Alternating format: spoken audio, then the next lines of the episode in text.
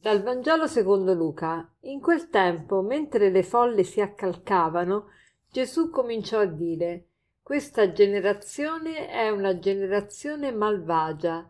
Essa cerca un segno, ma non le sarà dato alcun segno se non il segno di Giona. Poiché come Giona fu un segno per quelli di Ninive, così anche il figlio dell'uomo lo sarà per questa generazione. Nel giorno del giudizio gli abitanti di Ninive si alzeranno contro questa generazione e la condanneranno, perché essi alla predicazione di Giona si convertirono. Ed ecco, qui vi è uno più grande di Giona. Oggi il Vangelo di Luca ci presenta un rimprovero da parte di Gesù. E che cosa ci rimprovera Gesù? Rimprovera alla generazione che viveva ai suoi tempi, ma ad ogni generazione che legge questo Vangelo. Rimprovera il fatto di cercare dei segni, cioè dice questa generazione è una generazione malvagia perché vuole dei segni. E perché è malvagia perché vuole dei segni? A che servono i segni?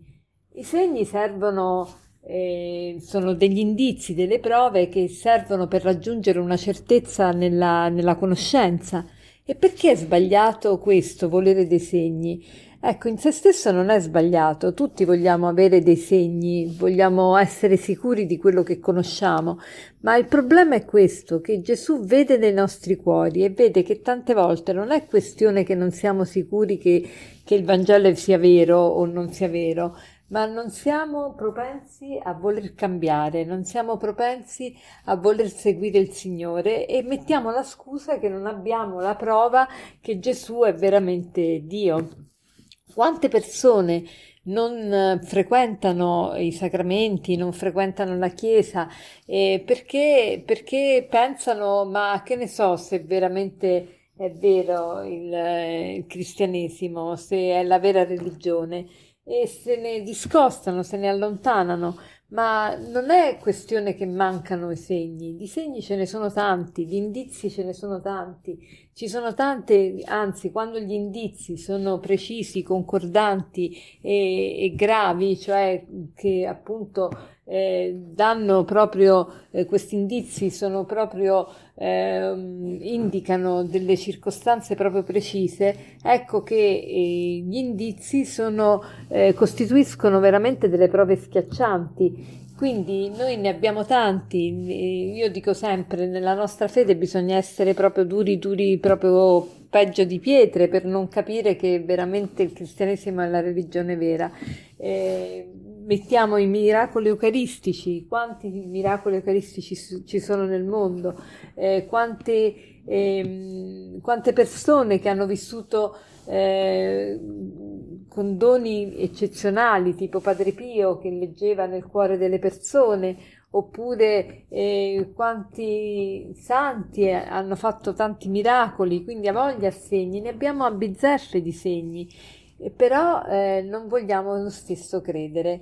Questo è il rimprovero di Gesù e dice Gesù che i Niniviti alla predicazione di Giona, Giona era un profeta che non voleva inizialmente predicare, poi è andato a predicare ai Niniviti che erano i suoi acerrimi nemici, a predicare la conversione e questi Niniviti hanno accettato eh, questa, eh, questa sprone di, di Giona e si sono convertiti. Invece qui Gesù sta dicendo qui c'è uno più grande di Giona perché ci sono io eppure voi non vi convertite, non volete cambiare.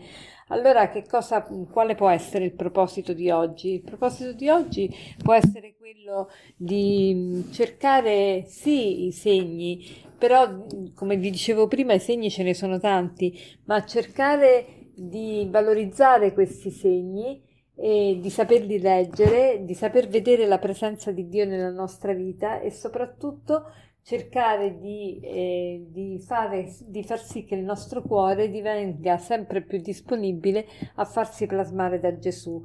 E quindi come proposito concreto possiamo fare proprio quello di essere noi il segno della presenza di Dio eh, su questa terra. Quindi che cosa vuol dire essere noi il segno? Vuol dire che se io devo, devo rappresentare Dio, eh, ovviamente ogni tanto mi fermerò e cercherò di vedere, ma eh, attraverso le mie parole, attraverso il mio atteggiamento, attraverso il mio sguardo, attraverso ehm, qualunque movimento io possa fare oggi e in qualunque modo io mi relazioni con gli altri, sono segno della presenza di Dio eh, su questa terra, sono segno per, per chi mi incontra eh, della presenza del Signore. E per concludere vorrei citarvi questo aforisma che è di Kierkegaard che dice così: Ciò che si vede dipende da come si guarda, poiché l'osservare non è solo un ricevere, uno svelare, ma al tempo stesso un atto creativo. Ciò che si vede dipende da come si guarda, poiché l'osservare non è solo un ricevere, uno svelare, ma al tempo stesso un atto creativo. Buona giornata.